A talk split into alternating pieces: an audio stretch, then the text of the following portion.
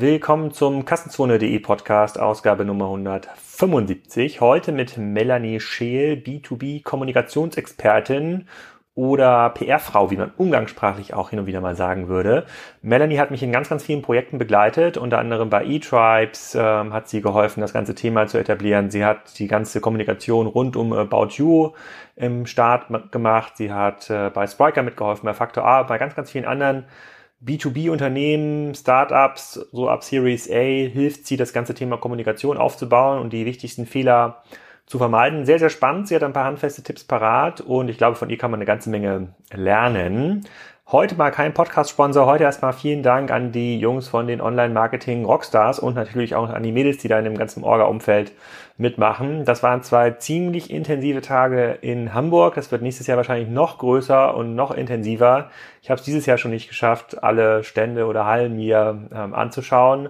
Aber es ist schon sehr, sehr cool, so ein Festival in Hamburg zu haben. Und es ist wirklich ein Festival. Und am meisten Erinnerung bleibt mir, glaube ich, der Shantycore, der direkt hinter dem Eingangsbereich ein paar Lieder äh, in den Raum geworfen hat. Das war ziemlich cool. Also wer es dieses Jahr nicht geschafft hat, im nächsten Jahr OMR 2019, da gibt es glaube ich schon Termine, sollte auf jeden Fall dabei sein. Und wer trotzdem noch Lust hat, auf Events in diesem Jahr zu gehen, der ist herzlich eingeladen zur Co-Talks Commerce in Berlin im April oder zum Digital Commerce Day ähm, zu kommen. Die ganzen Videos von Online Marketing Rockstars vom, vom Festival gibt's übrigens auch bei YouTube. Die habe ich verlinkt auf kassenzone.de. Viel Spaß jetzt mit dem Podcast mit Melanie Schiel.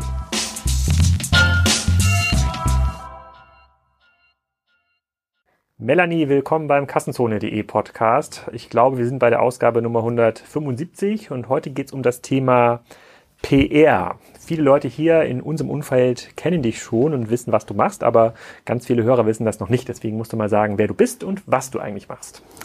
Genau. Ähm, ich bin PR-Beraterin und das Wort PR sollte man schnell einordnen. Damit wird sehr viel Ungutes verbunden, was leider auch zum Teil stimmt. Ähm, ich ähm, betreue seit ähm, mehr als zehn Jahren, seit ungefähr zehn Jahren ähm, Unternehmen und seit circa fünf Jahren sehr junge Unternehmen, Startups, Ventures, Corporate Ventures im Bereich Unternehmenskommunikation und Kommunikation. Das heißt, Public Relations, Pressearbeit gehört dazu, strategische Beratung.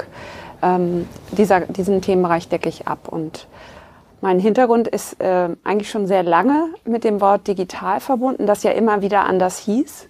Ähm, also gestartet bin ich in der New Economy und habe damals auch geschrieben. Also ich bin Geisteswissenschaftlerin, das merkt man meiner Arbeit manchmal auch an, das wirst du ja auch wissen. Das stimmt.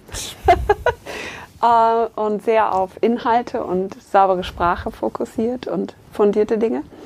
Äh, und habe dann äh, zuerst über die New Economy geschrieben, später ähm, mit ein bisschen Agenturerfahrung dann auch mich selbstständig gemacht, habe kleine Firmen am Anfang betreut, Social Media Agenturen, diese Dinge. Also habe so alle Stufen der Digitalisierung ähm, miterlebt seitdem und habe dann aber auch für große Unternehmen wie Guna und Ja gearbeitet, dort digitale Projekte mit angestoßen, mitgetragen, erst frei, dann fest. Und so haben wir ja uns ja auch kennengelernt, sehr ungewöhnlich. Genau, die, die Leute fragen ja immer, oh, Spriker ist überall in den Medien, alle reden über Spriker, wie macht ihr denn eigentlich PR? Deswegen haben wir gesagt, komm, wir müssen Melanie einmal einladen. Ähm, wir arbeiten jetzt schon so lange ähm, äh, mit, miteinander und das angefangen hat das Jahr 2013, ähm, eigentlich nach nach dem Verkauf von Net Impact an die ähm, Otto-Gruppe, als wir gesagt haben, jetzt starten wir mit eTribes, äh, dem neuen Beratungsgeschäft und das muss mega durch die Decke gehen. Komm, wir brauchen jemanden, der das in die Zeitung bringt. Ne? So hat das ja quasi unsere Lernkurve auch angefangen mit, ja, schnell. Äh, mit, äh, ja. mit PR. Und seitdem hast du ja an verschiedenen Berührungspunkten sozusagen mit uns zu tun. Du hast das für eTribes aufgebaut initial. Du hast das ganze Thema bei About You auch aufgebaut, was ja auch sehr erfolgreich funktioniert hat. Damals äh, war das ganze Motto, glaube ich, noch, wer sich noch daran erinnern kann, wir demokratisieren den E-Commerce. Ne? Irgendwie sowas äh, war das. Ähm, dann hast du auch bei Spriker das Thema aufgebaut. Du hilfst, du hilfst heute noch bei Faktor A. Du bist bei vielen äh, sozusagen Project A Ventures auch unterwegs und bist jetzt zunehmend im Bereich Corporates unterwegs. Und ich glaube, mhm. wir haben eine Lernkurve gemacht, ähm, die, glaube ich, ganz spannend ist für viele Hörer, weil wir haben viele der Dinge, die du uns noch hart beibringen musstest, uns äh, äh, mehr arbeiten müssen. In, und ich glaube, ähm, äh, da können wir auch gleich, gleich mal die Inhalte starten.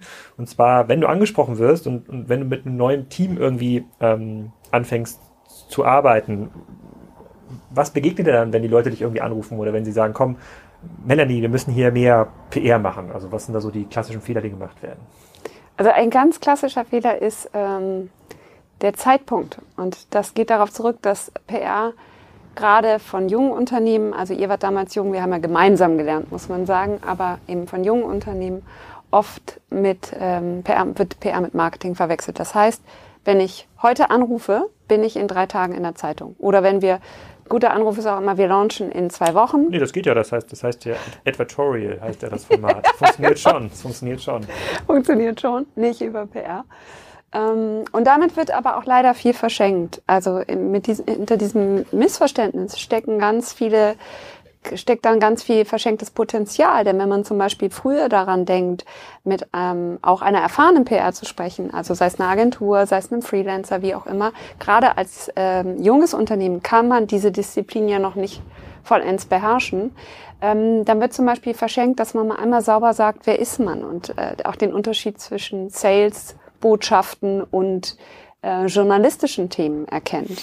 Kann man das ein bisschen griffiger machen? Also nehmen wir mal jetzt ein Beispiel Business, mit dem du vielleicht nichts zu tun hast. Also angenommen, es fängt jetzt hier ein neues Möbel-Startup an. Ja, mhm. irgendein, irgendein Möbel, Büromöbelhändler. Ja, der sagt, ich möchte jetzt den Büromöbelmarkt revolutionieren. Im B2C-Bereich mhm. gibt's das schon mit Home24 und Westwing und jetzt mhm. Wayfair. Ich möchte es jetzt für Büro Möbel machen. Ich habe jetzt hier 10 Millionen eingesammelt mhm. zum Beispiel oder 5 Millionen und äh, mache jetzt hier ein ganz großes Lager. Also was, was, ist, was ist deren Erwartung oder was ist deren, was ist deren klassischer Fehler? Was beobachtest du da?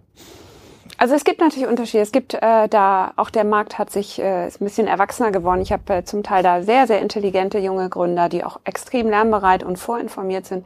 Aber ein klassischer Fehler wäre zum Beispiel, ähm, was oft und ganz natürlicherweise vorherrscht, ist totale Innensicht. Also ähm, die würden sich vielleicht vermarkten darüber, dass sie sagen, wir sind jetzt, ähm, kann man nicht bei TechCrunch anrufen und sagen, wir sind das Westwing für Büromöbel. Ja. So, eigentlich das, ganz geil. Eigentlich ganz geil. Äh, funktioniert dann, wenn man schon so ein bisschen was vorweisen kann, funktioniert dann, wenn man eine genaue Zahl, was Deutsche ungern tun zur Investitionssumme, also sprich nicht Seed und nicht Papi hat etwas gegeben, nennen kann. Ähm, Erstmal finde ich, ist das aber schon eine gute Formulierung. Viele würden starten und sagen, wir sind. Ja, aber reicht das noch? Also würde sagen, angenommen, das hat jetzt wirklich fünf Millionen bekommen. Ähm, ist das noch spannend genug, um zu TechCrunch zu kommen oder zu irgendeinem anderen Medium? Das ist eine Mischung aus qualitativ und quantitativ, würde ich sagen. Wichtig ist, dass man Zahlen nennt. In UK ist das üblich und wird auch verlangt. Ähm, dieses so und so stelle ich, äh, diese deutsche Dezentheit ist da für die langweilig. Vor allen Dingen, man muss äh, wissen, man dringt ja durch zwei Hunderte von Anfragen dort pro Tag. Da muss man ja. erstmal durch. Und wenn man aber zum Beispiel auch der Underdog ist aus Berlin, der in einem US-Markt vielleicht gerade einen kleinen Kuh gelandet hat, weil er einen besonderen Partner hat, kann das auch die Story sein. Es kommt, was viele unterschätzen, ist auch, ähm, deswegen ist es auch so wichtig, ähm, da nicht zu sagen, hier, nimm doch einfach mal die Produktbeschreibung über unser Unternehmen und drück die in den Markt. Das liest keiner, es wird überall in den Trash geworfen, auch bei dir, wenn sowas ankommt. Sondern wichtig ist zu wissen, auch Wirtschafts- und Tech-Journalisten lieben Stories und Bilder. David gegen Goliath, ähm, der Underdog, der es macht. Äh, in eurem Fall zum Beispiel Spriker war das, äh, wurde einmal als die hippe Software ähm, auf E-Tainment von Olaf Kolbrück beschrieben. Hip, wer stand dahinter? Dahinter stand, ähm, war eine tolle Story. Und gerade im Fall von B2B-Startups ist das zum Beispiel ganz wichtig, dass die Gründer sind ganz wichtig als Referenz für das Produkt. Also sei es ein Fintech, dann will ich wissen, wer steckt dahinter. Ist das solide? Ist das äh, bodenständig? Wie treten die auf? Bei euch war es sehr interessant. Ihr habt mit Fabian Wesner einen der Vorzeigearchitekten der deutschen Digitalszene äh, an Bord gehabt, der das aus der Praxis heraus entwickelt hat, unter dem Dach eines erfolgreichen Investors. Ähm, ihr beide, ähm, Nils und du, ihr wart im E-Commerce angesehene Berater und Strategen schon. Also da, das ist so das Traumrezept eigentlich. Das muss kommuniziert werden. Aber auch ihr habt ja am Anfang oder wir haben ja auch am Anfang oft erfahren, dass das Wort Framework nicht so gut ankommt in diesem Ja, das kommt super an. Das ist auch inhaltlich immer noch total korrekt und ich würde es jederzeit wieder tun, äh, möchte ich an dieser Stelle sagen. Äh, aber vielleicht noch mal ein Stück zurück zu dem B2B-Möbel, äh, Möbel-Startup. Also genau. du sagst, man braucht irgendwie eine Story. Hm, jetzt hat das, sind das vielleicht jetzt ähm, zwei, also zwei Gründer oder drei Gründer oder eine Gründerin mit ähm, nicht so viel Background, wobei ich, wir können auch mal auf das Thema Gründerinnen kommen, sozusagen, das ist irgendwie gefühlt, hm. geht das momentan eher durch die, ähm, sozusagen durch die Decke. Hm. Ähm, aber das Möbel, Startup, was hat denn das für eine, was hat denn das für eine Story? Es hat jetzt fünf Millionen bekommen, ist wirklich so eine Art Westwing für, also für, es gibt ja auch fairerweise so Büroeinrichter oder die sich dort so ein bisschen positionieren, die ein bisschen schicker sind. Also schlägst du dann die Story vor oder machst du im Grunde genommen, sorgst du erstmal für eine Pressemappe oder Pressefotos? Wie, wie sieht denn dein, was machst du denn eigentlich? Also klar ist äh, erstmal die Basisarbeit. Das, was du eben erwähnt hast, Fotos, eine Vita, das muss nicht aufwendig sein. Ich gucke, was da ist, mhm. womit kann man arbeiten. Startups wollen nicht Tage und Millionen investieren in so ein Presskit. Ähm, aber es sollte schon saubere Fotos, gute, vorteilhafte Fotos. Nicht alle in hellblauen Hemden von der Backsteinmauer. Das ist nun auch wirklich aufgrund der Sinne nicht mehr äh, zu unterscheiden, wer wer ist. Ähm, das ist Basisarbeit, das würde ich machen. Bei einem, bei einer solchen Sache wie dem Westwing für Büromöbel liegt eigentlich schon eine Story in der Luft. Da müssen die Gründer gar nicht viel mitbringen. Wenn man sich anschaut, was gerade wirklich in allen Medien präsent ist und für Unternehmen extrem wichtig ist, ist das Thema neues Arbeiten, neue Arbeitsformen. Das heißt, ähm, wie docken diese, wie dockt dieser Anbieter an diese äh, Veränderung der Arbeitswelten an, an Coworking Spaces, an sind da Kooperationen auch möglich? Macht man mal ein Co-Interview zum Beispiel mit einer Coworking-Kette? Ähm, was hat man einen Architekten oder einen Designer, der was dazu sagen kann? Aber auch, ähm, was war der Anstoß? Was war die Gründerstory? Wahrscheinlich hat jemand gesagt, das, was wir hier bestellen können, ich kann auf den Dingern nicht sitzen, ich kann meinen Nachbarn nicht sehen. Warum ist das so? Also da gibt es eigentlich immer was zu erzählen, gerade im, jetzt in dem, unter dem äh, Stichwort New Work, wo auch sehr viel heiße Luft ist. Also kann man auch sehr fundiert äh, einsteigen in diese Dinge. Wäre es mal interessant, konkret zu hören, was macht ein West Wing für Büromöbel? Haben die auch ein bestimmtes Konzept? für verschiedene Arbeitswelten, die sich verändern. Okay, angenommen, du hilfst jetzt dem Team, du hast jetzt so eine Story entwickelt, sozusagen dieses mhm. New Work und man kann den Sitznachbarn nicht sehen, schlecht für die Kommunikation, was auch immer, also irgendwas, was glaubwürdig ist oder wo, wo, man sagt, das könnte irgendwie durchdringen. Ähm, ich sag nicht, dass die Story das jetzt ist, ja. Ja, aber vielleicht ist dir das ja. Ähm, was machst du dann? Suchst du, suchst du dann passende Medien aus? Suchst du dann bei TechCrunch den Redakteur, der über sozusagen Homo Living schreibt? Oder guckst du beim Handelsblatt oder beim Spiegel, ähm, wer ist denn dafür eigentlich zuständig und versuchst dir das anzubieten? Ist das dann so eine Art Mittelsmann-Position, die, die du dann hast? Das ist zum Beispiel eine Sache, das ist ähm, mir ganz wichtig, auch wenn es gegen meine Interessen eigentlich ist oder sein würde, im Zweifel, ähm, nicht nur der Mittelsmann zu sein, sondern ich würde immer gucken, äh, natürlich gehe ich am Anfang auf Redakteure zu, weil ich die Kontakte habe. Ja. Aber genau diese Erfahrung hast du ja auch gemacht und da erntest du ja auch die äh, Früchte deiner Arbeit, versuche ich den Kontakt direkt zu den Gründern herzustellen. Am Anfang würde ich auch äh, immer raten, fangt klein an, baut euch mal eine Stimme auf, führt mal Hintergrundgespräche mit Journalisten, bei denen es vor allen Dingen um ein Kennenlernen geht und daraus, darum einen Strauß an Themen auszubereiten und dem Journalist Wissen zu vermitteln, das er für seine Geschichten braucht. Vielleicht entsteht nicht sofort daraus ein Artikel, aber dieser Journalist wird auf diesen Experten gerne wieder zurückgreifen und dann entsteht vielleicht einen Monat später ein Artikel daraus oder zwei Monate oder man wird eingebunden in eine Story. Allein das ist schon sehr, sehr viel wert. Das ist wie eine lebendige Pipeline. So. Also das zweite echte, ist, echte Public Relation, also sozusagen Beziehungsaufbau. Aber geht ja. das denn? Also ich, ich, meine, es gibt ja nicht nur ein Büro Westwing für Büromöbel, es wird ja irgendwie 100 geben, so und mhm. fünf kommen vielleicht auf so eine Story. Also ähm, die teilen sich ja einen sehr, sehr begrenzten, eine sehr, sehr begrenzte Aufmerksamkeitsspanne. Ne? Ja, es kommt drauf an, was das für eine Story ist. Also ähm, natürlich, das tun sie, ja. Es wird auch nicht jeder äh, der Lieblingsexperte des Handelsblattredakteurs für dieses ähm, Ressort sein. Nee, das bin ich ja schon. Das, das, das, das diese Position will ich auch hart verteidigen. Also. Der Titel ist ja schon besetzt, ja. ständig. Ähm, aber das hast du ja auch, die Erfahrung haben wir ja auch gemacht. Du hattest ja schon deinen Blog Kassenzone. Das war damals noch nicht ganz so oberfamous wie jetzt. Ähm, ja. Äh, aber es war ja auch schon gut besucht.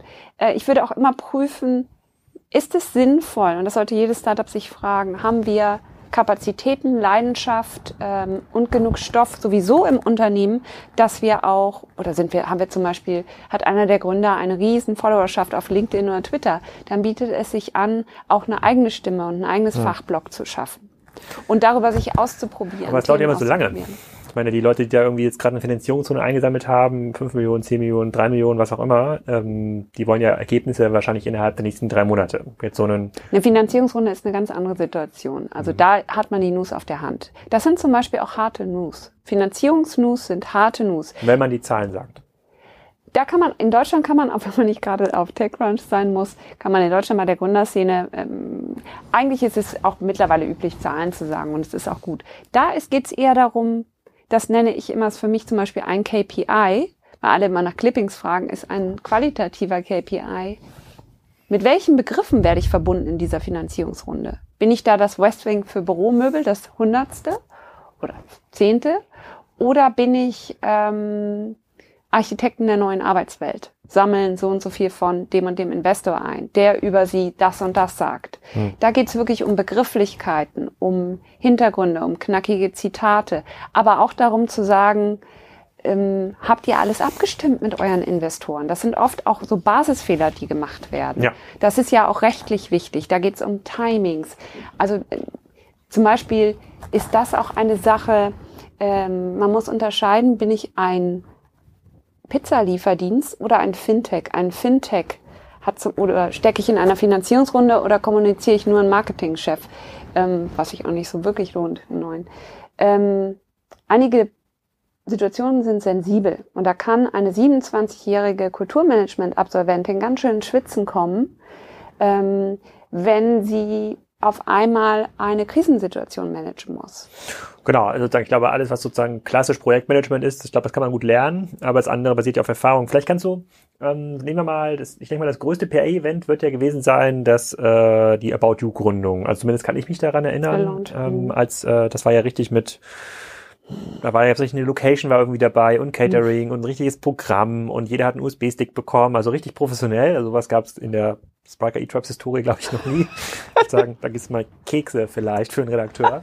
ähm, aber wie, kann man sich das vorstellen? Wenn man so ein großes, klar, das war jetzt auch eine spannende, sozusagen irgendwie Tarek irgendwie irgendwie spannend als sozusagen das E-Commerce-Wunderkind und dann war noch dann Benjamin Otto dabei und äh, ja. Bett so als das IT-Brain hinter dieser ganzen Plattform und Hannes Wiese. Äh, das war schon ganz irgendwie spannend, aber was steckt denn hinter so einem, hinter so einem Launch? Also da wird man ja wahrscheinlich schon fünfstellige Budgets brauchen, alleine für das ganze Thema Einladungsmanagement, Catering, Setup und mehrere gefühlt 100 Tage Arbeit gehen wahrscheinlich da rein von einem großen Team. Oder sehe ich das falsch?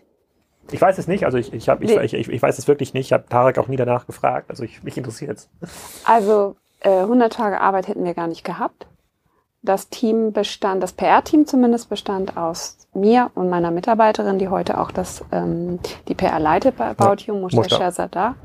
Genau, und das war äh, toll, mit ihr zu arbeiten. Aber wir hatten Unterstützung und da muss man sich halt fragen, was leisten wir, was müssen wir in unseren Händen halten, was leisten andere. Mhm. Und ähm, nun war About You ja ein bisschen grundfinanziert, kann man sagen, von der Otto-Gruppe. Aber die Ansage war eben, hast du, was war die Herausforderung? Die Herausforderung war ein Satz, der Otto, die Otto-Vorstände kommen. Und da wussten wir, okay, das muss schon irgendwie gut sein. Ähm, und das, die Herausforderung, die zweite Herausforderung war. Hm, aber warum, warum muss man das darauf optimieren? Also klar, politisch kann ich das schon verstehen, aber eigentlich geht es ja darum, dass man sozusagen zu den Journalisten oder sozusagen zu denen, die die Reichweite kontrollieren, ja einen guten Eindruck macht und sozusagen, ob, ob uns der reine Hildebrand der Kaffee schmeckt vor Ort, ist doch vollkommen egal.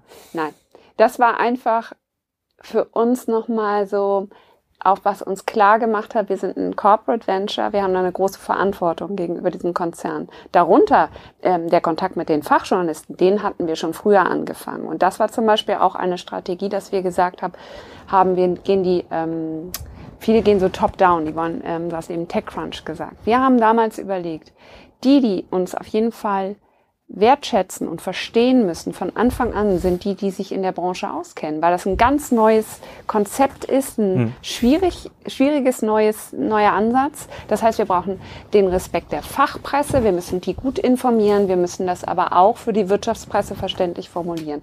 Und die Herausforderung war ein, ein Event zu planen. Die Inhalte waren viel, viel schwieriger als Location und so. Da kann man sich Unterstützung holen. Das war anstrengend, aber das ist Projektmanagement. Schwieriger war es, Inhalte im Werden ähm, ja, zu formen, die Präsentation wirklich zu machen. Und das ging bis, äh, an einer Rede wurde noch bis drei Uhr nachts zuvor gefeilt, aber es hat dann auch, die Arbeit hat sich gelohnt. Ich kann mir auch schon vorstellen, an welcher, und es war nicht die Rede von Hannes. So, aber mehr möchte ich auch gar nicht äh, äh zu sagen. Aber okay, verstehe ich schon mal. Also man muss sozusagen, man muss sich Stories ausdenken, also die für beide Seiten irgendwie spannend sind und die diese Botschaft ähm, äh, ähm, transportieren.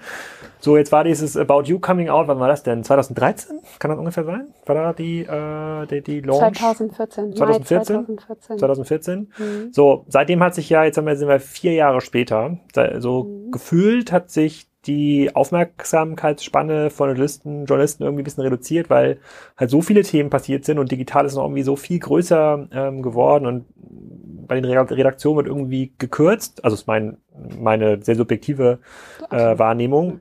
Wie, wie nimmst du das wahr? Also was hat sich in den letzten fünf Jahren geändert? Also es ist massiv gekürzt worden in den Redaktionen, die Redakteure, aber auch in der, der ähm, Raum, also sowohl im Blatt als auch ähm, online ist, muss ja mit wenig Redakteuren bespielt werden. Das heißt, es, wir haben eine extrem verengte Aufmerksamkeitsspanne. Äh, es dringen fast nur noch große Namen, große Gelder durch. Ähm, das heißt, umso wichtiger sind persönliche Kontakte geworden, umso wichtiger ist es von Anfang an ähm, mit Stories anzukommen, sich nicht zu verbrennen durch, wir haben jetzt einen tollen neuen Mittelmanager und das Framework hat an der Stelle XY nochmal ein Upgrade bekommen. Ja. Hat es, hat es. Hat es auf Framework jeden Fall, wird permanent weit, also unfassbar das Framework. unfassbar. Ja, und äh, die Entwicklung insgesamt ist natürlich, dass wir in eine ganz andere digitale Phase gekommen sind. Das birgt aber auch Chancen. Also wir sind ja, mh, irgendwann habt ihr ja auch mal oder haben wir angefangen über Commerce zu reden und nicht mehr über E-Commerce. Ja. Also die Unterscheidung zwischen Online und Nicht-Online verschwindet jetzt. Wir haben mit das stimmt. Ich habe letztens auch ein spannendes Zitat gelesen auf der Messe, da hieß es, es gibt keine Digitalstrategie mehr, es gibt nur noch Strategien in einer digitalen Welt. Klingt erstmal ein bisschen äh, plump, aber ist, glaube ich, ganz richtig. Genau, daher kommt ja, ja auch dieses ganze, dieser Commerce und E-Commerce, wo wir sagen, naja, das, das hat jetzt mit irgendwie einem Online-Shop gar nichts mehr zu tun. Wir müssen raus genau. aus dieser Ecke. Das ist jetzt alles irgendwie Commerce. Und ähm, irgendwo ist dieses Digital noch hängen geblieben. Das geht auch nicht anders, weil das sonst nicht richtig verankert wird. Aber grundsätzlich, äh, genau, das war so eine Überlegung damals schon. Genau, und das, da entwickelt sich alles hin und interessanterweise ist das, wird das in den Medien gespiegelt, weil ein gutes Beispiel ist die Wirtschaftswoche, da gab es früher immer vorne so ein kleines Kästchen Startup der der Woche. Ja. Und irgendwann ist dieser ganze Teil Innovation, Startups ist mit in den Wirtschaftsteil gerutscht. Und das ist eigentlich die Entwicklung und auch die Chance, ähm, dass im Moment natürlich Startups sich gegen viel mehr andere Startups am Markt medientechnisch durchsetzen müssen. Es gibt ähm, weniger Redakteure, aber mehr Mitbewerber. Aber andererseits ist das Thema Unternehmertum für die Wirtschaft so wichtig geworden, mhm. dass es viel mehr Platz bekommt jetzt als die hundertste Meldung über den die, die Makulatur an der dritten Stelle im fünften Paragraphen des Dieselskandals. Hm, naja, aber ist, also ja, also digital ist sozusagen ein bisschen stärker in das Zentrum gerückt, aber natürlich wird ja diese Aufmerksamkeitsspanne auch von den alten Corporates besetzt, die jetzt ja auch alle sagen, wir machen jetzt was Digitales, wir gründen jetzt einen Hub, wir haben jetzt hier ein Tech-Team, wir kaufen jetzt irgendwie so ein kleines Startup mal äh, ähm, dazu, was es ja noch schwieriger macht für das Westwing, für Office-Möbel irgendwie äh, platziert zu sein. Also es gibt weniger Aufmerksamkeitsspanne, weil die Journalisten fehlen. Ähm, mhm. Es gibt weniger Reichweite auch in den Blättern, sozusagen, da fehlt natürlich auch ein bisschen das Geld, durch, weil das Werbeerlösmodell sich verändert hat.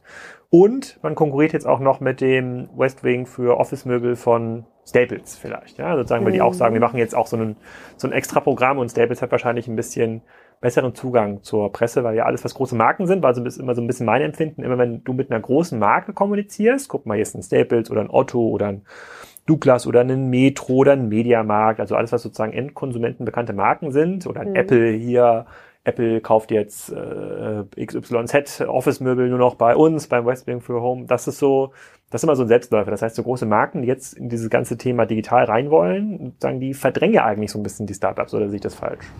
Das würde ich erstmal nicht denken, denn ich glaube, dass ähm, gerade wenn es um Gründertum geht oder um Unternehmertum, dann sind ja die nativen Startups, also die Startups, die auch wirklich arbeiten wie ein Startup, die so denken, äh, die so handeln, die so wenig schlafen, so eine Büroarchitektur haben wie ein Startup.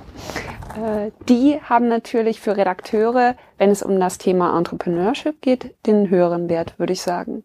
Ja. Ähm, würde ich sagen, wenn es natürlich darum geht, wer hat welche Kunden, da sind große Marken wichtig. Ganz klar. Und auch wenn über die Unternehmen als solche berichtet wird, in der, in der klassischen Unternehmenskommunikation. Natürlich ein Unternehmen mit Staples mit XY Umsatz hat ein bestimmtes Gewicht im Wirtschaftsressort. Ja. Aber wenn es wirklich um Entrepreneurship geht, vielleicht auch jetzt darum, zum Beispiel, ich glaube, Tarek hat das ins Leben gerufen, ähm, dass man in Führungspositionen Führungspersonen ähm, zirkulieren lässt, um sie wach und alert fürs ganze Team zu halten ich weiß den Ausdruck nicht mehr, den er da genommen hat, den fand ich sehr schön. Also wenn man sowas erfahren will, wie arbeiten eigentlich Unternehmen? Fire und Fire vielleicht? Das war jetzt frech. Ja. Alex gewohnt frech, halt ja. in alle Richtungen aus. Das hätte ich dir zum Beispiel verboten. Ähm, nein, hätte ich Nee, aber ich meine, ich, ich finde das, also find, das eine ist ja quasi das im Team zu machen, dass Führungspersonen so gewechselt werden, aber ich glaube es. Nee, nee, die wechseln im Team. Also, ja, ja, genau. ich weiß, aber ich, ich, ich, glaube, man kann das auch übersetzen. Man muss das auf große Unternehmen beziehen. Ich glaube, es ist total ungesund, wenn so Vorstände länger als irgendwie drei, vier Jahre sozusagen eine bestimmte Rolle einnehmen und nicht ein Unternehmen wechseln oder im Unternehmen noch was ganz anderes machen. Das ist ja so, dann klemmen die da irgendwann fest. Ähm, aber das ist ein anderes Problem. Das ich wollte gerade sagen, können wir das in einem zweiten Podcast ja, machen wir Lifecycle of Genau, Lifecycle auf Management-Position äh, machen wir dann nochmal. Aber ich glaube schon, also A, ist die Zeit, die Zeitspanne ist irgendwie begrenzt, aber ähm, trotzdem, also und, und ich glaube, also mein Empfinden ist, ich sehe es ja so ein bisschen in der Kassenzone-Inbox, ähm, ich bekomme ja über die Info at Kassenzone mhm. Ich bin in irgendwie ganz komischen Verteilern irgendwie drin, obwohl ich das explizit im Impressum ausgeschlossen habe. Aber das macht nichts, ich bin in ganz vielen Presseverteilern drin und bekommen halt zunehmend Anfragen, die alle gleich aussehen. So, XYZ hat jetzt den neuen Marketing Manager oder XYZ ist jetzt auch aktiv im Markt für ähm, Blockchain, Artificial Intelligence Möbel. Ja, so, und da gibt's irgendwie so drei, drei, drei, drei Bullet Points. Ja, Blockchain ist wichtig, Artificial Intelligence ist wichtig und wir machen Möbel. Dann noch ein längerer Text, dann gibt's irgendwie so einen PR-Binder, noch irgendwie eine Anlage und unser Geschäftsführer Max Mustermann äh, hätte Zeit für Sie, äh, Ihnen ein Interview zu geben. So, also diese Anfragen bekomme ich irgendwie mhm. zehnmal am Tag, gefühlt. Ne? Ja. Und ähm, meine, mein Empfinden ist es, dass man, weil es halt so schwer ist, an ähm, Journalisten ranzukommen, ähm, wird es halt, wird PR halt zunehmend automatisiert, ne? über so pressebox.de, Verteiler, quasi die ganzen Dinge sehen immer gleich aus, ähm, mehr mehr Mails in die Inboxen der entsprechenden Journalisten bedeutet scheinbar, sonst würde es ja nicht so viele E-Mails geben, äh, dass man dann auch mehr Reichweite ähm, bekommt. Siehst du das auch oder kriegst du Feedback von, du redest ja auch viel mit Journalisten, kriegst du Feedback von Journalisten, ähm, dass es schwieriger geworden ist, gute Geschichten zu finden? Äh, Journalisten äh, ertrinken in der Flut. Das sagt dir jeder Journalist. Ähm, Ihre eigenen Inbox oder wo bekommen denn die Journalisten die Meldung ja, her? Ja, also ihre eigene Inbox flutet mhm. über. Und selbst gute Geschichten können sie manchmal nicht machen aus Zeitnot. Mhm. Ähm, es ist nicht so schwer, gute Themen zu entdecken. Also dazu vielleicht auch nochmal, welche Chance hat ein wirklich kleines Start-up? Ich würde auch sagen, mh, mm, irgendjemand sehr berühmtes in der Startup-Szene, ich weiß gar nicht mehr, wer hat gesagt, rennt nicht so viel auf Konferenzen rum, junge Startups, konzentriert euch auf euer Kerngeschäft. Ist ja auch richtig, aber ich empfinde PR zunehmend, ähm, berate ich auch Unternehmen darin, dass ich sage, Mensch, ich habe den und den getroffen, willst du nicht mal da, wollt ihr nicht mehr in die Richtung schauen? Also es geht ja um Beziehungen in den Markt. Es geht ja Public Relations, klar sind erstmal Beziehungen, die öffentlich sind zu Journalisten, aber die kann man sehr wohl auch interpretieren als, ihr habt doch den Partner, mit dem ihr arbeitet. Wollt ihr mit dem gemeinsam nicht mehr, der ist doch bei der Konferenz einen Co-Vortrag machen. Daraus ergeben sich Dinge. Also es gibt immer Chancen, Beziehungen aufzubauen. Und es reicht einmal fundiert, auf, äh, mit einer fundierten Aussage auf den Radius eines Journalisten zu kommen. Ähm, da kann man schon sehr viel machen. Ja. Also das ist nicht ausweglos. Diese ganzen automatisierten Sachen, also mehr hilft mehr, ja. ist äh, nicht förderlich. Ja, weiß ich gar nicht. Also so ein bisschen bei der Nigeria-Connection, das sind ja auch die E-Mails von den äh, reichen nigerianischen Prinzen, die 110 Millionen Dollar geerbt haben. Ähm, da denkt man ja auch, das hast du bestimmt auch schon mal so eine so E-Mail bekommen, ja. da denkt man ja auch so, Wer fällt denn darauf rein? Ja, so doof kann doch gar keiner sein.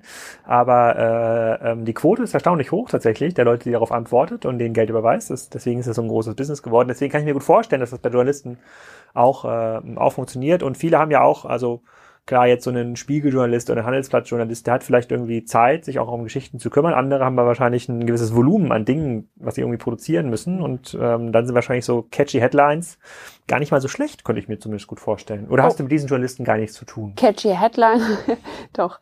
Äh, catchy Headlines sind auf jeden Fall wichtig. Ganz, ganz wichtig.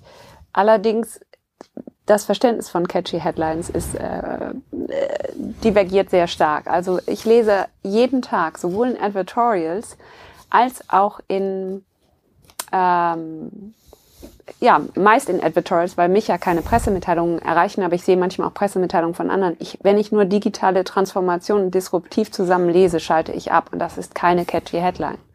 Das meinte ich vorhin mit der Geschichte. Also wenn da, wenn ich aber irgendwie mal die Medien gelesen habe, in die ich hinein will, kann ich auch als kleines Startup wissen, wenn ich jetzt, gut, Büromöbel und AI und vielleicht noch Blockchain dazu, das könnte ein bisschen viel sein. Vielleicht fange ich aber damit an, dass ich der erste Büromöbelausstatter bin, der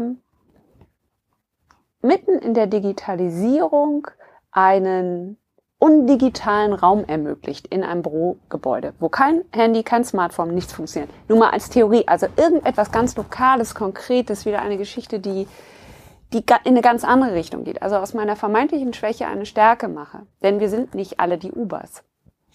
Noch nicht, noch nicht, aber es kommt ja auch in Deutschland. Ähm, aber es gibt, es gibt in den letzten Jahren, also seit, äh, seit äh, dem großen About You, Big Bang dann 2014, es gibt ja zunehmend große Finanzierungsrunden, es gibt ja, ja mehr Geld ja. im Markt, es gibt hier ja. und da mal sozusagen auch mal über 100 Millionen. Jetzt war jetzt das jüngste ist jetzt Number, Nummer 26, 160 60 Millionen Dollar oder Euro, bin ich mir nicht ganz sicher.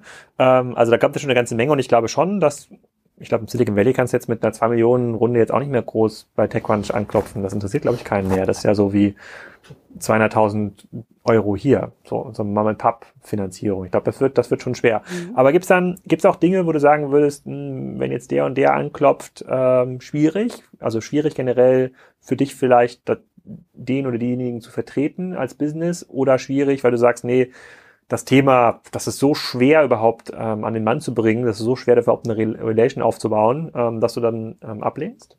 Also meintest du ähm, beim ersten Mal schwierig aus... Nee, generell schwierig in der Zusammenarbeit, okay. wenn jetzt XYZ ja, ähm, anruft, wo du sagen würdest, nee, das ist jetzt so die die sozusagen, also was, No-Brainer ist sowas, keine Ahnung, äh, ein neuer Waffenproduzent, ja, der jetzt sozusagen Blockchain-kontrollierte Waffen äh, produziert, damit sie nicht in falsche Hände geraten. Ja, könnte das ja irgendwie so eine, oh, dabei fällt mir ein, das ist gar nicht so eine schlechte Idee. Wollte ich gerade sagen. Äh, das, ist gar nicht, das ist gar nicht so schlecht, aber die, ähm, ähm, das wäre ja so eine Story, wo man sagen könnte, mh, hm, ja, also klar, hat irgendwie einen positiven Twist, ne, aber, aber, aber okay, mh, hm, das verstanden. Thema generell eher schwierig, würde ich jetzt mal glauben, dass das so ist. Gibt's sowas oder hast du das oft? Ähm, aus ethischen Gründen würde ich äh, Dinge ablehnen, klar. Ähm, und das muss nicht gleich mit Waffen zu tun haben. Äh, das geht schon so weit, dass ich Dinge ablehnen würde, bei denen ich das Gefühl hätte, Mitarbeiter werden schlecht behandelt, ist bekannt im Markt so. Mhm. Ähm, oder es herrscht eine Hire-and-Fire-Mentalität oder eine Goldman Sachs-Mentalität. Obwohl Goldman Sachs ist ja nicht mehr gefährlich. Der äh, Co-Chef regelt ja jetzt unseren Finanzmärkte, deswegen ist er auch in der Regierung. Ja, ja. das ist aber nicht mehr so schlimm. Das mache ich mir ganz unbeliebt. Also, um nicht die rote Zora zu gelten. Ähm, ich würde, ich lehne viel ab, wenn ich merke, und ich möchte, bin, kann es mir nicht leisten, eine Diva zu sein, das will ich auch gar nicht. Ich würde ein Startup nie ablehnen, weil es klein ist, im Gegenteil. Ähm, das können so spannende Geschichten sein, wenn da intelligente, engagierte Gründer sind, macht das irre Spaß. Und das ist auch eine Herausforderung. Aber ähm, was ich oft ablehne, selbst bei großen, vielversprechenden Sachen, das sind eher Gründe, dass äh, ich merke, wie managt sich ein Gründerteam selbst. Also ist das eben der berühmte Anruf, kannst du nächsten Montag anfangen und dann höre ich aber nach dem Angebot drei Monate nichts mehr und das liegt nicht an meinen Angeboten. Ähm, also wie ist, wie ist der Respekt, wie ist der Umgang, wie, oder auch zum Beispiel Sätze wie, ja, dann kannst du ja schon mal mit der PR anfangen, ja, aber dann bräuchte ich auch ein Briefing und ne, ein bisschen unternehmensstrategische Sachen, ein Pitch-Deck. Nö, brauchst du ja nicht für die PR. Da würde ich jeder PR empfehlen, nein. Und jedem Startup, ihr braucht informierte PRs. Hm. Okay, aber wie kann man sich das vorstellen? Wie sieht denn so ein Basispaket aus? Also mit wie viel, du sagst ja, du berätst ja dann viel oder hilfst den Leuten dann auch erstmal zu verstehen, was PR ist und wie, wie man diese Relations aufbaut und was eine Story sein kann. Das ist, glaube ich, für viele auch, ähm, nicht nur Startups fällt mir ein, auch für viele Corporates ist das, glaube ich, ähm, eine hilfreiche, eine hilfreiche Tätigkeit. Aber kann man das in einem Tag in der Woche machen oder ist das so ein Dreitages-Workshop oder wie sieht denn so eine Zusammenarbeit klassischerweise aus? Also ich versuche immer sowohl eine Economy als auch eine Business-Version anzubieten. Ähm, man kann das auch in Bausteinen modular anbieten. Ähm, generell, also vielleicht eins vorweg, ähm, Startups, die gute ähm, äh, Arbeit haben möchten, müssen dafür ganz normal bezahlen, wie andere Menschen auch. Und das habt ihr zum Beispiel von Anfang an getan. Ihr habt äh, Arbeit wertgeschätzt. Das ist ganz, ganz wichtig. Also Warum? was wird dir denn sonst angeboten? Anteile? Nein. Aber schon manchmal so dieser Bootstrapping-Ansatz. Oh, wir haben 500 Euro, lass uns dieses Jahr ein bisschen rocken und vielleicht können wir mal was für dich tun. Das sind so Sachen, davon Ja, 500 Euro ist auch eine ganze Menge Geld. Ja, ja für einen Shopping Queen. Ja. Ähm, also äh, das würde ich schon mal sagen. Dann kann man sagen, wenn jemand wenn ich merke, wenn zum Beispiel jemand sagt, wir machen Büromöbel mit AI und Blockchain und dann dauert es 30 Minuten und ich habe immer noch nicht verstanden, wie das Geschäftsmodell funktioniert, geschweige denn, welche Rolle äh, dieses Startup am Markt einnimmt, dann würde ich schon vorschlagen, lass uns mal einen kleinen Halbtages- oder Tagesworkshop machen, ja. mindestens. Und so ein Workshop, ähm, das ist dann ein Tagesworkshop im Tag Vorbereitung, Tag Nachbereitung. Ähm, das ist dann ähm, im unteren, was ist denn das, vierstelligen Bereich äh, ist aber wichtig. Ähm, oder man sagt, oh, da ist ein Startup, die haben aber schon, und da steige ich ja typischerweise ein, die sind so um die Series A Finanzierung, die haben schon ähm, sich mal Gedanken gemacht über ihr Messaging, die haben ein paar Fotos und so. Äh, da kann man dann schneller zusammenkommen. Und da würde ich aber sagen, ähm, gerade am Anfang ist es wichtig, dass man ein bisschen sich austauscht, zusammensitzt. Das ist Zeitinvest, Presserecherche, das muss ja alles mit da rein. Ich würde keinem Startup zu dicken Retainern am Anfang raten, aber es sollten schon ein paar Tage im Monat sein und ein bisschen mehr als vier Grad am Anfang in der Aufbauphase. Wie sieht denn dein sozusagen Tagesablauf oder dein ähm, tägliches Geschäft in der Pflege der journalistischen Beziehung aus? Hast du, hast du so ein Set an 10, 20, 30, 40, 100 Journalisten, die du regelmäßig auch triffst zu Hintergrundgesprächen, um sie zum Markt zu informieren? Oder haben Journalisten zu bestimmten Themen eigentlich immer ihre festen Ansprechpartner? Ähm, das ist natürlich ein, ein Luxus, äh, wenn man das erreicht, dass man wirklich auch äh, wahrgenommen wird als jemand, den man anrufen kann, wenn man eine Frage hat und sich sicher sein kann, er vermarktet nicht nur seine drei Hauptkunden, sondern hm. hat vielleicht noch andere Ideen. Genau das versuche ich zu machen. Ich komme, deswegen habe ich vorhin auch gesagt, ich bin Deswegen macht es auch für dich Sinn, mehr als einen Kunden zu haben, weil du mehr anbieten kannst oder quasi genau, breiter aufgestellt bist. Ich, möchte auch ein Netzwerk haben, mhm. auf jeden Fall. Äh, das reicht auch über, also ich vermittle auch Menschen, die nicht, die mich nicht bezahlen. Das stärkt meine Beziehung. Deswegen, ähm, das würde ich auch immer. Aber das kann man nicht buchen. Das Netzwerk? Nee, aber ich kann jetzt, ich könnte jetzt da, wenn ich das so höre, ich sagen, okay, äh, schreibe ich Männer mal eine E-Mail und gebe mir mit, guck mal hier, ich mache jetzt hier, keine Ahnung, Blockchain für was auch immer, Kaffeetassen. Nimm das mal mit. Nimm das ja? mal mit, aber genau. umsonst, okay? Genau, das, das ja nicht. Nein, nein, nein. Also das ist wirklich so mein Netzwerk, was ich drumherum pflege. Menschen, die ich entdecke, Startups, die ich entdecke, die ich gut finde, die ich auch untereinander verbinde. Wie entdeckst du Startups? Auf Konferenzen, ähm, aber auch über auch über Nachrichten. Auch ich gucke sie mir an, was geben sie für Interviews, wo erscheinen sie, ähm, dann über Investoren über deren Portfolios, weil ich auch mit Investoren arbeite. Und ähm, so, das ist, jetzt habe ich deine Ausgangsfrage vergessen, weil du mich unterbrochen hast. Nee, das also, ist schon die Frage, also haben Journalisten ein festes Netzwerk ja, oder hast du einen ja. festen Journalistenkreis? Ähm, ein bisschen beides. Äh, und ich, das wollte ich eben gerade sagen, ich bin da etwas störrisch, weil ich auch Geisteswissenschaftlerin bin. Das möchte ich nochmal betonen hier wirklich. Ähm, ja, ich wird wahrscheinlich immer ganz übel, wenn du die Kommafehler auf Kassenzone siehst. Zum Glück ist das bei Podcasts nicht so, nee, nicht ist, so relevant. Es ist eher, dass ich nie der Typ für Bussi-Bussi-PR war.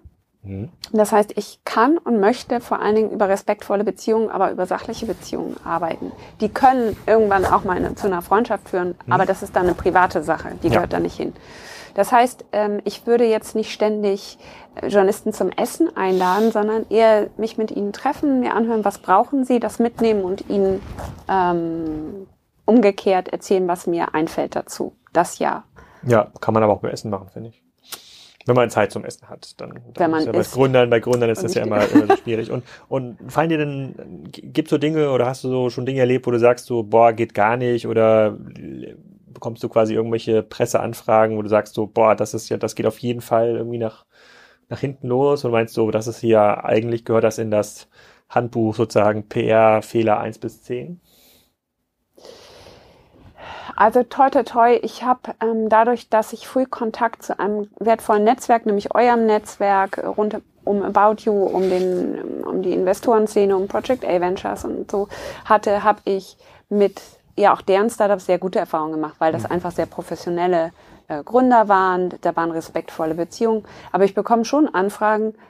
Mh, Ich habe mal die Anfrage bekommen von der rechten Hand des Gründers, also auch nicht von ihm persönlich äh, von einem Startup, das ich kannte, das aber so ein bisschen schwankend war im Geschäftsmodell. Und da fragte ich dann auch so, wo habt ihr euch denn jetzt schon entschlossen, so B2B oder B2C?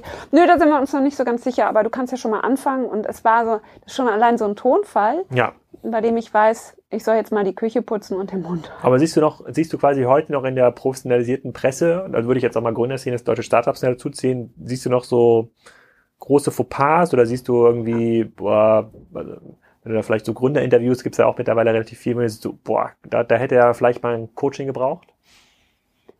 Ja, absolut. Ähm, es gibt auch einige sehr bekannte Beispiele, weil es ja auch jetzt in diesen Jahren und in den Reifejahren der äh, Gründerszene und mit dem Wachsen der Gründerszene gab es ja auch schwierige Fälle. Also es gab, ähm, du vorhin ähm, N26 äh, erwähnt, so hieß es damals noch. Da gab es den Fall, dass die eine Krisensituation hatten mit Kontokündigung und ähm, damals wo, äh, kam aus dem Unternehmen heraus ans Handelsblatt äh, diese Fragen gefallen uns nicht, können Sie uns nochmal neue schicken. Das war für mich so, äh, da hat jemand Journalismus nicht verstanden und das in so einer Situation ist wirklich gefährlich. Die haben dann gut reagiert. Ähm, es gibt dann auch den Fall, dass äh, ein authentischer Gründer, der kann ruhig mal sehr offen sprechen. Aber ich sehe eben, der größte Fehler, den ich sehe, ist, dass Journalismus nicht, auch gerade heutzutage als vierte Macht so wichtig, wird überhaupt nicht verstanden. Das wird so als Marketinginstrument verstanden, in das mal was hineingießt und dann sollen die das mal schreiben. Und das ist ein großer Fehler, dass man nicht weiß, wie ist auch Presserecht, wie geht man damit um. Ähm, und ansonsten sehe ich manchmal so, denke ich so, ich habe, ich denke, da steckt mehr drin. Das ist so ein bisschen verschenktes Potenzial hier oder Hopsala, das ist ja schon sehr weit vorgegriffen, recht mutig. Ich würde da noch ein bisschen vorsichtiger bleiben, je nachdem.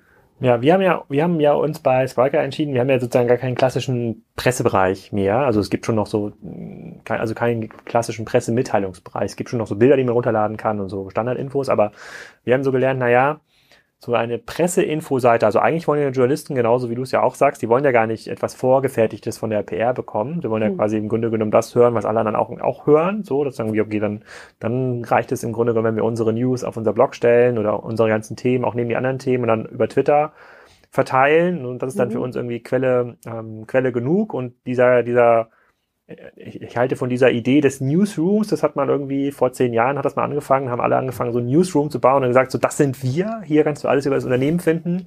Das finde ich gar nicht mehr so richtig äh, zeitgemäß. Das ist vielleicht ganz cool für so die Innensicht, um das so ein bisschen zu tracken, was passiert eigentlich da draußen. Ähm, aber das ist jetzt gar, gar kein Tool, was ich nach außen noch, äh, noch aufbauen ähm, würde. Wobei das bei Corporates immer noch ziemlich gut ankommt. Zumindest hat irgendwie jedes Corporate so eine Art Newsroom. Wie, wie siehst du das? Also wie muss man heute Informationen pflegen in den Markt hinein? Ich glaube, was sich sehr verändert hat, genau wie du gerade sagst, für große Corporates ist der Newsroom einfach ein bisschen Arbeitserleichterung, was sich Journalisten, wenn sie den aktuellen Bericht schreiben, das aktuelle Foto dazu runterladen können. Aber ähm, diese großen Pressebereiche und äh, das wird über uns geschrieben oder so Karteileichenblogs oder so. Also Kassenzone ist ein bisschen über dem Radar. Ähm, das ist nicht mehr, nicht mehr zeitgemäß, denke ich. Äh, was sich sehr verändert hat, was sehr interessant geworden ist, sind ähm, Netzwerke, zum Beispiel wie LinkedIn oder Xing. Die haben ja Netzwerke, also Business-Netzwerke, nehmen, werden ja zunehmend auch, die beschäftigen Content-Redaktionen, ähm, also Menschen, die äh, vorher im Journalismus waren und jetzt daran arbeiten, eben Inhalte dort zu vermitteln, Themen aufzubauen, Portale aufzubauen. Und äh, Business-Netzwerke können durchaus eine ganz wunderbare Funktion da übernehmen. sehe ich, also finde ich sehr, sehr gut. Also es ändert sich alles so ein bisschen, so ganz bisschen PR, wie das mal damals war. Und ich, ich kann mich noch ziemlich an, gut an unsere ersten äh, Gespräche erinnern. Ähm, wir haben es auch ja nicht verwechselt mit Sales, aber schon, schon natürlich erwartet, äh, dass man da irgendwie Reichweite mit gewinnen kann oder irgendwie so Relevanz ähm, ähm, erzeugen kann. Das ist nicht mehr ganz so einfach tatsächlich. So die Stories muss man schon deutlich spitzer formulieren und auch mhm. so formulieren, dass sie irgendwie funktionieren, müssen auch schlüssig sein. So die mhm. auch die Journalisten können recherchieren ähm, und äh, aber trotzdem musst du es ist immer noch keine Standarddisziplin ähm, geworden. Du musst bei jedem Team, was neu anfängt im Markt, immer wieder neu anfangen. Sogar bei Corporate Teams habe ich das Gefühl, ähm, die sich ganz schön schwer tun, ähm, dort ordentlich zu kommunizieren. Wir sind schon so ein bisschen am Ende unserer ähm, Zeit hier angekommen. Ich habe noch zwei Seiten ähm, Fragen, aber ich würde äh, vorschlagen, dass wir vielleicht nochmal den äh, vielleicht nochmal eine zweite Ausgabe terminieren und den Hörern irgendwie die Chance geben, da auch nochmal Fragen zu stellen, sozusagen an dich, wo wir nochmal noch drüber Gerne, sprechen können. Wenn die Hörer das ähm, möchten. Doch, das glaube ich auf jeden Fall. Also die, die mit dir sprechen wollen, die könnte ich ja unter kontakt.melaniesheel.de ähm, auch äh, auch anschreiben. Und ich glaube, die gleiche Empfehlung, die du ja den Gründern gibst oder den Teams gibst, die mit dir arbeiten wollen, sozusagen No Bullshit Richtung Presse, gilt ja auch an dich. So, also quasi mhm. da einfach, die Leute sollen einfach sagen, was sie für ein Problem haben oder was sie gelöst äh, bekommen wollen. Ich glaube, es, was wir total unterschätzt haben am Anfang, ist tatsächlich diese strategische Beratung oder generell zu verstehen, wie funktioniert überhaupt PR, also wie, wie lange dauern überhaupt, wie lange dauert ein Beziehungsaufbau, wie wertvoll ist überhaupt Aufmerksamkeit von irgendeinem Journalisten, der ein bestimmtes mhm. Thema irgendwie covert mhm. für vielleicht auch ein größeres Medium. Das haben wir mega unterschätzt. Ne? Dann ist man, man, man hängt halt, man, ich glaube, wir haben lange gebraucht, um uns von der Insicht ähm, ähm, zu lösen. Jetzt haben wir natürlich so ein bisschen Startvorteil, mit, weil wir so viele Sachen irgendwie machen und jetzt auch so viele Leute kennen, aber ähm, ich glaube, ähm, man kann, glaube ich, eine Menge Geld sparen, äh, wenn man ähm, mal die richtigen Leute fragt. Naja, ich habe ja auch in, der, in diesen Jahren auch mit euch sehr viel gelernt, weil ich äh, damals gab es mehr Blätter, mehr Journalisten, das war alles so ein bisschen einfacher mhm. noch. Ähm, das hat sich zunehmend verengt und ähm, es ist wirklich äh, tatsächlich über die Jahre erst versteht man immer mehr, in welche Richtung entwickelt sich der Markt und ähm, sicherlich ist es schwerer, aber ich habe auch die positiven Effekte von PR gesehen. Also gerade nicht nur in sensiblen Situationen, auch in guten Situationen. Was kann ich steuern? Wie fein ist das als Feedback-Instrument? Ich meine, gerade ihr habt immer viel gemessen, habt euch angeguckt, was passiert.